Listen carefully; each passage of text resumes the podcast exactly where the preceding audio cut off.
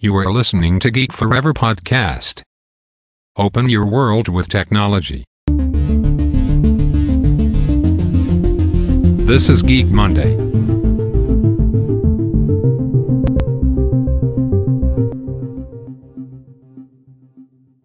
สวัสดีครับ ผมดนทราดนจากดนดนเบาะนะครับ และนี่คือรายการ Geek Monday นะครับ รายการที่นำท่านไปพบกับเทคโนโลยีใหม่ๆนะครับเทคโนโลยีล่าสุดที่ผมจะมาเล่าให้ฟังนะครับ ผ่านเรื่องราวของธุรกิจต่างๆนะครับในรายการนี้ที่ผมได้ยกตัวอย่างไปในหลายๆ ธุรกิจแล้วนะครับ เราจะเห็นได้ว่าธุรกิจใหม่ๆเนี่ยกำลังใช้เทคโนโลยีใหม่ๆนะครับไม่ว่าจะเป็น AI Machine Learning หรือว่า Big Data นะครับในการนำมาปรับใช้กับธุรกิจของพวกเขานะครับไม่ว่าจะเป็นธุรกิจขนาดใหญ่ หรือว่าธุรกิจขนาดเล็กเองก็ตามนะครับเทคโนโลยีใหม่ๆเหล่านี้กำลังมีบทบาทที่สำคัญมากๆนะครับกับการเติบโตของพวกเขานะครับ แต่สำหรับใน EP นี้นะครับผมจะขอข้ามเรื่องราวเหล่านี้ไปก่อนนะครับ เพราะว่าตอนนี้ข่าวที่น่าสนใจหลักๆ ก็น่าจะเป็นเรื่องของกระแสการแพร่ระบาดของไวรัสโควิด -19 นะครับหรือว่าโคโรนาไวรัสที่มีต้นกำเนิดมาจากเมืองอู่ฮั่นในประเทศจีนนั่นเองนะครับเราจะเห็นได้ว่าตอนนี้เนี่ยการระบาดของไวรัสเนี่ยได้แพร่กระจายไปทั่วโลกแล้วนะครับอตอนนี้การระบาดครั้งใหญ่เนี่ยกลายว่าไปอยู่ที่ ทวีปยุโรปนะครับ โดยเฉพาะในประเทศอิตาลีเนี่ยมีผู้เสียชีวิตจำนวนมากนะครับ รวมถึงในประเทศใหญ่ ๆ อย่างอังกฤษสเปนหรือแม้กระทั่งอเมริกาเองก็ตามนะครับ เราเห็นได้ว่าตอนนี้เนี่ยการระบาดของไวรัสเนี่ยกำลังแพร่กระจายอย่างรวดเร็วนะครับ แล้วก็เติบโตอย่างรวดเร็วมากๆนะครับ เป็นกราฟ exponential เลยนะครับ โดยเฉพาะประเทศใหญ่ ๆ ในยุโรปหรือในอเมริกาเองก็ตามนะครับ แต่ว่าสถานการณ์กลับกันนะครับในประเทศจีนเนี่ยเหมือนกับว่า ถานการณ์จะดีขึ้นนะครับ เพราะว่าพวกเขาเนี่ยสามารถที่จะคอนโทรลการแพร่ระบาดของไวรัสได้แล้วนะครับ ไม่มี ผู้ติดเชื้อใหม่เพิ่มขึ้นมานะครับแม้จำนวนผู้เสียชีวิตเนี่ยจะมีจำนวนมากก็ตามนะครับ แต่ว่าพวกเขาก็ใช้มาตรการขั้นเด็ดขาดนะครับในการล็อกดาวน์หรือว่าปิดเมืองเนี่ยทำให้หลาย ๆ เมืองตอนนี้แทบจะเป็นเมืองล้านะครับในประเทศจีน แต่ว่ามันก็เห็นผลนะครับว่าภายในระยะเวลาเพียงแค่ 1 เดือนเนี่ยมันสามารถที่จะหยุดยั้งการแพร่ระบาดของไวรัสโควิด -19 ได้อย่างมีประสิทธิภาพนะครับสำหรับการล็อกดาวน์อย่างที่จีนทำนั่นเองนะครับ และดูเหมือนหลาย ๆ ประเทศนะครับกำลังใช้นโยบายเดียวกับประเทศจีนนะครับในการล็อกดาวน์เพื่อไม่ให้ไวรัสระบาดไปมากกว่านี้นะครับ หลาย ๆ ประเทศอย่างไต้หวันฮ่องกง สิงคโปร์ ฟิลิปปินส์หรือว่าแม้กระทั่งล่าสุดอย่างมาเลเซียนะครับที่เพิ่งจะทำการปิดประเทศไปนะครับไม่ให้มีการเข้าออกของคนนะครับทำการปิดประเทศแล้วก็ทำการปิดทุกอย่างนะครับภายในเมืองไม่ให้มีการแพร่ระบาดของไวรัสนั่นเองนะครับส่วนในไทยเองเนี่ยก็มีการดำเนินนโยบายแบบค่อยเป็นค่อยไปนะครับเราจะเห็นได้ว่ารัฐบาลเนี่ยก็ดูสถานการณ์เป็นวันๆไปนะครับแต่ดูเหมือนว่าตอนนี้เนี่ยการระบาดเนี่ยจะเริ่มรุนแรงขึ้นเรื่อยๆนะครับกราฟเริ่มเติบโตเป็นรูปแบบ exponential แบบเดียวกับในทวีปยุโรปในอิตาลีหรือว่าในเมืองอู่ฮั่นในตอนแรกๆนะครับเราจะเห็นได้ว่ามีการกระจายของไวรัสเนี่ยออกไปทั่วนะครับรวมถึงตอนนี้เนี่ยมันไม่ใช่แค่ในกรุงเทพแล้วนะครับ มันกลายเป็นว่าไวรัสเนี่ยได้ระบาดไปทั่วประเทศเป็นที่เรียบร้อยแล้วนะครับ มีการระบาดในทุกๆ ภาคของประเทศไทยนะครับ ซึ่งตอนนี้เนี่ยเหตุผลหลักของการระบาดเนี่ยก็น่าจะมาจาก 3 สถานที่นะครับนั่นก็คือในส่วนของสนามมวยนะครับที่มีการแพร่ระบาดอย่างมากมายนะครับ รวมถึงในผับนะครับที่มีการาใช้บางสิ่งบางอย่างร่วมกันนะครับมีการใช้แก้วร่วมกัน มีการาดูดบุหรี่ร่วมกันเนี่ยก็จะทำให้มีการแพร่กระจายไปอย่างรวดเร็วนะครับ รวมถึงพนักงานเหล่าพนักงานต่างๆ ที่อยู่ในผับนะครับเราเห็นได้ว่า จำนวนตัวเลขเนี่ยได้เพิ่มขึ้นเรื่อยๆนะครับหลังจากที่มีการตรวจสอบความเชื่อมโยงของคนที่ติดไปแล้วนะครับ ว่าไปใช้กิจกรรมที่ใดบ้าง หรือว่าไปที่สถานที่แห่งใดบ้างนะครับ ซึ่งอีกที่หนึ่งก็คือการที่ในส่วนของภาคใต้นะครับ เราจะเห็นว่าเริ่มมีจำนวนผู้ระบาดมากยิ่งขึ้นนะครับผู้ติดไวรัสโควิด -19 เพราะว่ามีการไปร่วมพิธีที่ประเทศมาเลเซียนะครับ ซึ่งตรงนั้นเนี่ยเป็นการแพร่ระบาดอย่างหนักนะครับในกิจกรรมทางด้านศาสนาของพวกเขานะครับ หลังจากกลับมาก็กลายมาเป็นมาระบาดที่ในประเทศไทยนะครับโดยเฉพาะใน 3 จังหวัดชายแดนใต้เนี่ยตัวเลขก็เริ่มเพิ่มขึ้นอย่างรวดเร็วเช่นเดียวกันนะครับเป็นที่น่าสนใจมากๆนะครับเพราะว่าตอนนี้เนี่ยตัวเลขเนี่ยกำลังเพิ่มขึ้นแบบ double ในทุกๆวันนะครับโดยที่ยังไม่มีวี่แววว่ามันจะหยุดลงเลยนะครับซึ่งต้องบอกว่ามาถึงตอนนี้เนี่ยก็ต้องเป็นจุดเปลี่ยนที่สำคัญมากๆนะครับของสถานการณ์การแพร่ระบาดของไวรัสโคโรนาในประเทศไทยนะครับ เพราะว่า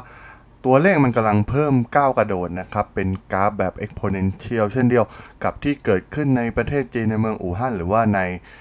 ในประเทศอิตาลีเองก็ตามนะครับ ซึ่งแม้ในกรุงเทพเองเนี่ยก็จะไม่มีการปิดเมืองอย่างชัดเจนนะครับ ยังไม่มีนโยบายที่ชัดเจนจากรัฐบาลนะครับ แต่ว่าตอนนี้เราก็คล้ายกับปิดเมืองกายๆแล้วนะครับ มีการปิดห้างร้าน ปิดร้านค้า ปิดสถานที่สำคัญต่างๆนะครับ ที่มีการรวมตัวของผู้คนเนี่ย ปิดไปแทบจะหมดแล้วนะครับ หลังจากมีคำสั่งจากผู้ว่ากรุงเทพมหานครในวันศุกร์ที่ผ่านมานะครับทำให้ตอนนี้เนี่ยหลายๆ คนก็เริ่มที่จะทยอยเดินทางกลับบ้านนะครับ เนื่องจากว่าตอนนี้ก็ไม่มีงานที่จะทำแล้วนะครับ ซึ่งตรงนี้เนี่ยก็เป็นสิ่งสำคัญมากๆนะครับที่จะทำให้อ่าเราผู้คนเนี่ยต้องลากลับไปยังบ้านเกิดนะครับ เพราะว่า สุดท้ายแล้วเนี่ยเมื่อไม่มีเงินไม่มีงานที่จะต้องทำเนี่ยคนส่วนใหญ่ก็จะนึกถึงการที่จะกลับบ้านเกิดอยู่แล้วนะครับทำให้ตัวไวรัสเนี่ยอาจจะแพร่กระจายไปยังวงกว้างไปทั่วประเทศได้นั่นเองนะครับตรงนี้ต้องบอกว่าเป็นเรื่องที่สำคัญมากๆของรัฐบาลนะครับในการจัดการปัญหาเหล่านี้ ส่วนใน EP นี้นะครับผมจะมาพูดถึงเรื่องราวของแพลตฟอร์ม แพลตฟอร์มหนึ่งนะครับที่คิดว่าน่าจะมีบทบาทที่สำคัญมากๆนะครับต่อการในการช่วยลดการระบาดของไวรัส โคโรนาไวรัสนะครับได้อย่างมีประสิทธิภาพมากที่สุดนะครับซึ่งแน่นอนนะครับว่าความก้าวหน้าของเทคโนโลยีเนี่ยถ้าเป็นแพลตฟอร์มดังระดับโลกไม่ว่าจะเป็น Google เนี่ยใครๆก็น่าจะรู้จักนะครับเพราะว่าความล้ำหน้าของเทคโนโลยีของพวกเขานะครับไม่ว่าจะเป็นเรื่องของการ search เรื่องของแผนที่รวมถึงอ่า ตรีมมิ่งอย่างตัว YouTube เองนะครับ ซึ่งตรงนี้เนี่ยต้องบอกว่าผลิตภัณฑ์ของ Google เนี่ยมีผู้ใช้งานอยู่ทั่วโลกนะครับ แล้วก็ที่สำคัญคือเขาสามารถทำเงินได้มากมายมหาศาลจากผู้ใช้งานที่กระจายตัวอยู่ทั่วทั่วโลกนั่นเองนะครับแล้วทำไมผมถึงคิดว่า Google เนี่ยมันเป็นแพลตฟอร์มที่มีประสิทธิภาพที่สุดนะครับในการช่วยเหลือ ในการระบาดของโคโรนาไวรัสที่กระจายอยู่ทั่วโลกในทุกวันนี้นะครับ ต้องบอกว่าอย่าลืมว่ามือถือเนี่ยมันเป็นสิ่งพื้นฐานของชีวิตมนุษย์ทุกคนในปัจจุบันนะครับ แล้วก็มีผู้ที่ใช้งานสมาร์ทโฟนเนี่ยกระจายอยู่ทั่วทุกมุมโลกนะครับ แน่นอนนะครับว่าตอนนี้เนี่ยมือถือมันกลายเป็นปัจจัยที่ 5 ในการดำรงชีวิตของมนุษย์ไปเสียแล้วนะครับ เราจะเห็นได้ว่าตอนนี้เราแทบจะขาดมือถือกันไม่ได้แล้วนะครับ ชีวิตติดหน้าจอเนี่ย เป็นเทรนด์ที่มีอยู่ทั่วโลกนะครับเป็นวัฒนธรรมการจ้องมองหน้าจอนะครับและที่สำคัญนะครับระบบปฏิบัติการ Android เนี่ยมันกลายเป็นระบบปฏิบัติการหลักนะครับที่มีส่วนแบ่งการตลาดสูงสุดนะครับหรือว่าอ่าในระบบปฏิบัติการอื่นๆนะครับอย่าง iOS ของ Apple เนี่ยคนส่วนใหญ่ก็ยังนิยมใช้บริการต่างๆ ของ Google อยู่ดีนะครับ ไม่ว่าจะเป็นการเสิร์ชซึ่งทุกคนแทบจะใช้เสิร์ชนะครับ หากคนที่ใช้มือถืออยู่แล้วก็น่าจะรู้ดีนะครับ ซึ่งแน่นอนนะครับว่า บริการเหล่านี้เนี่ยมันทำให้ Google ได้เก็บข้อมูลต่างๆ มากมายไปกับเรานั่นเองนะครับ แม้ว่าเรื่อง privacy หรือว่าเรื่องความเป็นส่วนตัวเนี่ยจะเป็นเรื่องที่สำคัญมากๆนะครับที่เราสามารถที่จะไปเซตได้นะครับในตัวมือถือเองว่าอ่าไม่ต้องมาคอย tracking ตำแหน่ง หรือว่ามาเก็บข้อมูลต่างๆ เวลาใช้บริการของพวกเขานะครับแต่ว่า ต้องบอกว่าคนส่วนใหญ่ก็ไม่ได้สนใจเรื่องราวเหล่านี้อยู่แล้วนะครับ ส่วนใหญ่ก็จะเป็นการลงโดย default ก็คือตามมาตรฐานของบริการนั้นๆ อยู่แล้ว ซึ่งส่วนใหญ่พวกเขาก็จะเก็บข้อมูลเหล่านี้อยู่แล้วนั่นเองนะครับซึ่งข้อมูลที่สำคัญมากๆนะครับในการจัดการเรื่องการแพร่ระบาดของไวรัสนั่นก็คือข้อมูลของ location ของเรานะครับว่าเราไปที่ไหนมาบ้าง หรือว่าไปทำอะไรมาบ้างนะครับ ซึ่งแน่นอนผู้ที่มีข้อมูลเหล่านี้มากที่สุดเนี่ย ก็คงจะหนีจากใครไปไม่ได้นอกจาก Google นั่นเองนะครับ ซึ่งก็ต้องบอกว่าหลาย ๆ ประเทศที่ประสบปัญหานั่นก็คือการที่จะต่อสู้กับไวรัสตัวนี้มันเป็นเรื่องยากนะครับ เพราะว่ามันต้องมีการ tracking ไปยังคนเป็น จำนวนมากๆนะครับ โดยเฉพาะการระบาดที่หากมีการระบาดที่หนักๆมากๆเนี่ยก็ต้องมีการไล่ tracking คนจำนวนมากเพิ่มขึ้นเรื่อยๆนะครับตามการเติบโตของการแพร่ระบาด ซึ่งทำให้เรื่องนี้เนี่ยเป็นเรื่องที่ยากมากๆนะครับในในการที่จะมา tracking ว่าแต่ละคนเนี่ยไปที่ไหนมาบ้างไปเจอกับใครมาบ้างนะครับ ซึ่งตรงนี้ก็ต้องบอกว่าเทคโนโลยีเนี่ยมีส่วนช่วยที่สำคัญมากๆนะครับในการที่จะคอย tracking เรื่องราวเหล่านี้นะครับประวัติการเดินทางต่างๆนะครับซึ่งแน่นอนนะครับครับว่า Google เนี่ยมีข้อมูลเหล่านี้แทบจะหมดอยู่แล้วนะครับว่าแต่ละคนเนี่ยไปที่ไหนมา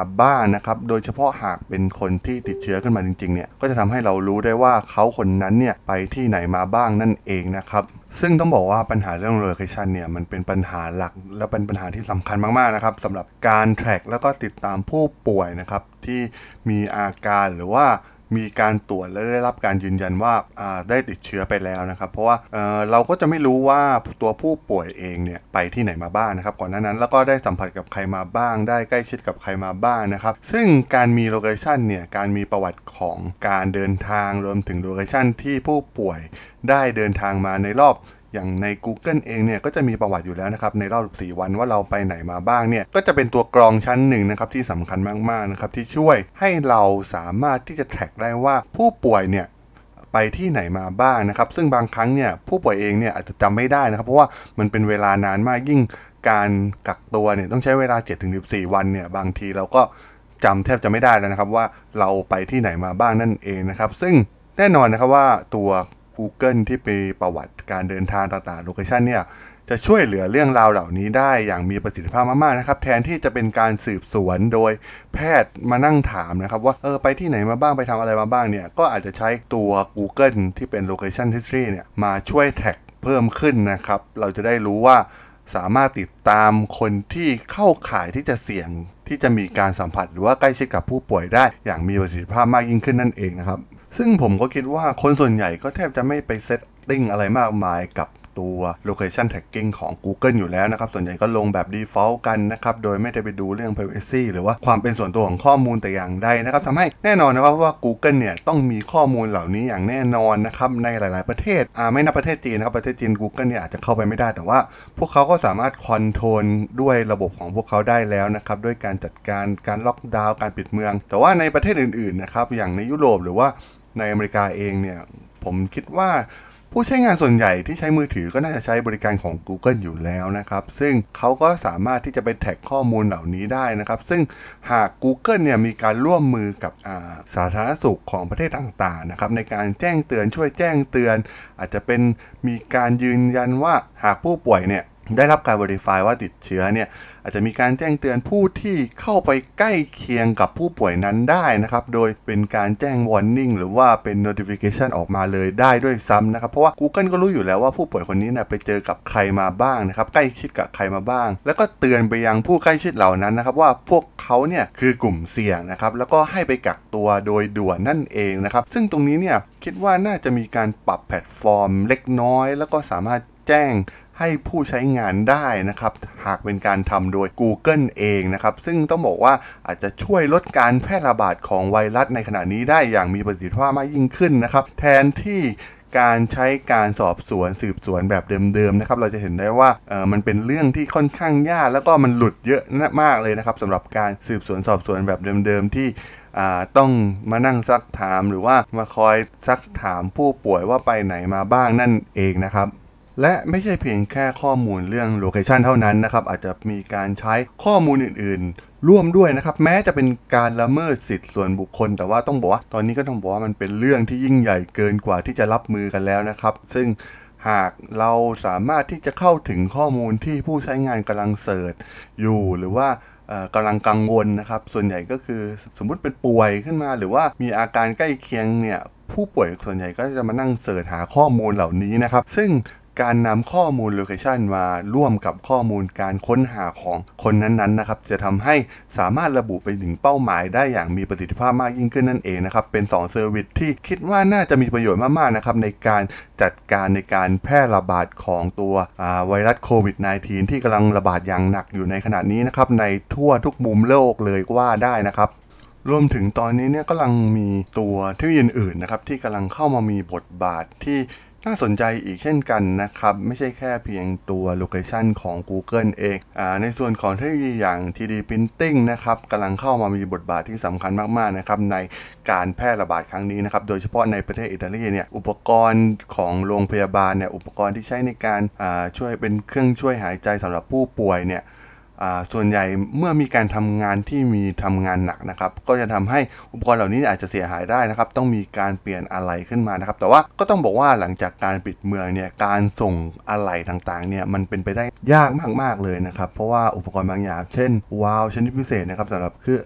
อุปกรณ์เครื่องช่วยหายใจเนี่ยก็ต้องใช้อุปกรณ์ที่มาจากบริษัทที่เป็นผู้ผลิตนะครับ แต่ว่าที่อิตาลีเนี่ยได้มีแนวคิดในการใช้ 3D Printing ในบริษัทในท้องถิ่นเนี่ยสามารถที่จะออกแบบแล้วก็ผลิตวาล์วนะครับ โดยใช้แบบแปลนจากผู้ผลิตได้นะครับ โดยไม่ต้องรออะไรที่ส่งมาจากผู้จัดจำหน่ายโดยตรงอีกต่อไปนะครับ ซึ่ง หากอุปกรณ์เหล่านี้เนี่ยเกิดเสียหายในภาวะวิกฤตเนี่ยก็จะทำให้การระบาดเนี่ยมันรุนแรงขึ้นนะครับไม่สามารถรักษาผู้ป่วยได้อย่างทันท่วงทีนะครับโดยเฉพาะผู้ป่วยที่มีอาการรุนแรง หรือว่าผู้ป่วยวิกฤตนะครับซึ่งตรงนี้เนี่ยเทคโนโลยีของอ 3D Printing เนี่ยก็ได้เข้ามาช่วยเหลือเพิ่มเติมของการสร้างอุปกรณ์นะครับให้สามารถ ทำการสร้างอะไหล่เหล่านี้ขึ้นมาได้นะครับ รวมถึงสามารถที่จะสต็อกอะไหล่เหล่านี้สำหรับในอนาคตได้นะครับสำหรับในพื้นที่ที่มีการแพร่ระบาดอย่างสูงนะครับ ซึ่งชิ้นส่วนเหล่านี้เนี่ยแต่ละชิ้นเนี่ยจะสอดคล้องกับผู้ป่วยแต่ละรายนะครับที่ต้องการดูแลอย่างเข้มงวดนะครับ แล้วก็สามารถทำให้อุปกรณ์เหล่านี้เนี่ยสามารถกลับมาทำงานได้แบบปกติในโรงพยาบาลได้นะครับ โดยไม่ต้องพึ่งพาผู้ผลิตหรือว่าผู้จัดจำหน่ายเมื่อ การเชื่อมต่อต่างๆ ไม่ว่าจะเป็นเรื่องโลจิสติกเนี่ยมันถูกตัดขาดไปหลังจากการล็อกดาวน์หรือว่าปิดเมืองนั่นเองนะครับ ซึ่งต้องบอกว่าที่ 3D Printing ก็เป็นเคสที่น่าสนใจมากๆนะครับที่มาช่วยเหลืออในช่วงการระบาดของโคโรนาไวรัสนะครับโดยเฉพาะในประเทศอิตาลีนะครับเราได้เห็นตัวอย่างมาแล้วนะครับ ซึ่งตรงนี้เนี่ย ผมคิดว่าในประเทศไทยก็น่าจะมีบริษัทที่มีการรองรับเรื่องราวเหล่านี้ไว้นะครับ เพราะว่าหากเรามีการแพร่ระบาดอย่างหนักเหมือนในอิตาลีจริง ๆ ขึ้นมาเนี่ยอุปกรณ์ทางการแพทย์เนี่ยมันเป็นสิ่งสำคัญมากๆนะครับมันมีการใช้งานแบบโอเวอร์โหลดอย่างแน่นอนนะครับทำให้ต้องมีการสำรองอะไรพวกนี้ให้มากพอนะครับหรือว่าต้องมีบริษัทที่ใช้เทคโนโลยี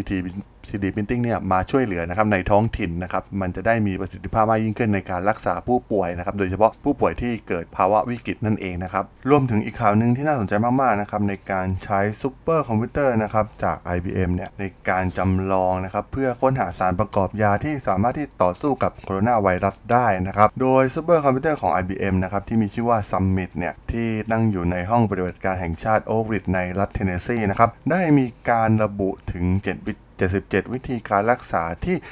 อาจจะหยุดยั้งตัวเชื้อไวรัสโควิด -19 ได้นะครับ ซึ่งต้องบอกว่างานวิจัยเนี่ยช่วยให้นักวิจัยเนี่ยสามารถพัฒนาวัคซีนสำหรับไวรัสร้ายแรงใหม่ตัวนี้ขึ้นมาได้นะครับ แต่ว่าตอนนี้ต้องบอกว่ามันเป็นแค่ก้าวเริ่มต้นเท่านั้นนะครับ โดยซูเปอร์คอมพิวเตอร์จาก IBM นะครับ ได้ทำการค้นหาสารประกอบนะครับ ที่สามารถดักจับกับโปรตีน S ของไวรัสที่ใช้แพร่เชื้อไปอย่างเซลล์ host นะครับ ซึ่ง การทำให้โปรตีนไม่ได้ผลเนี่ยไวรัสก็จะถูกยับยั้งไม่ให้แพร่กระจายได้นั่นเองนะครับ โดย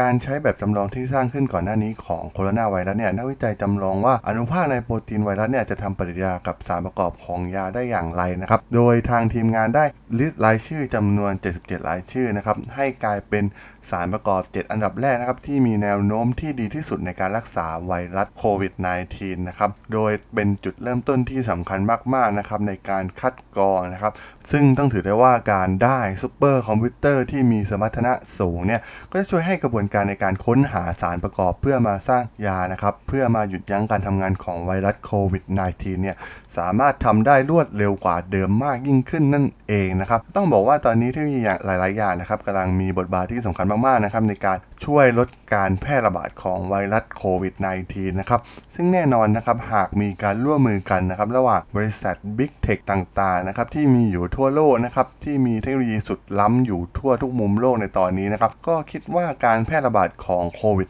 -19 เนี่ยน่าจะได้รับการแก้ไขได้ในอนาคตอันใกล้อย่างแน่นอนนะครับโดยใช้เทคโนโลยีเหล่านี้นั่นเองนะครับผมสำหรับใน EP นี้นะครับที่ว่าด้วยเรื่องราวของบทบาทของเทคโนโลยีกับการแพร่ระบาดของไวรัสโควิด -19 เนี่ยผมก็ต้องขอจบไว้เพียงเท่านี้แล้วนะครับสำหรับเพื่อนๆที่สนใจเรื่องราวของเทคโนโลยีใหม่ๆเหล่านี้นะครับสามารถ ติดตามได้นะครับ ผ่านทางช่องพอดแคสต์นะครับ Geek Forever Podcast นะครับ สามารถค้นหาได้นะครับในตอนนี้ก็อยู่ในแพลตฟอร์มหลักก็มี Podbean นะครับ Apple Podcast Google Podcast รวมถึง Spotify นะครับ สามารถค้นหาได้เลยนะครับ Geek Forever Podcast นะครับ รวมถึง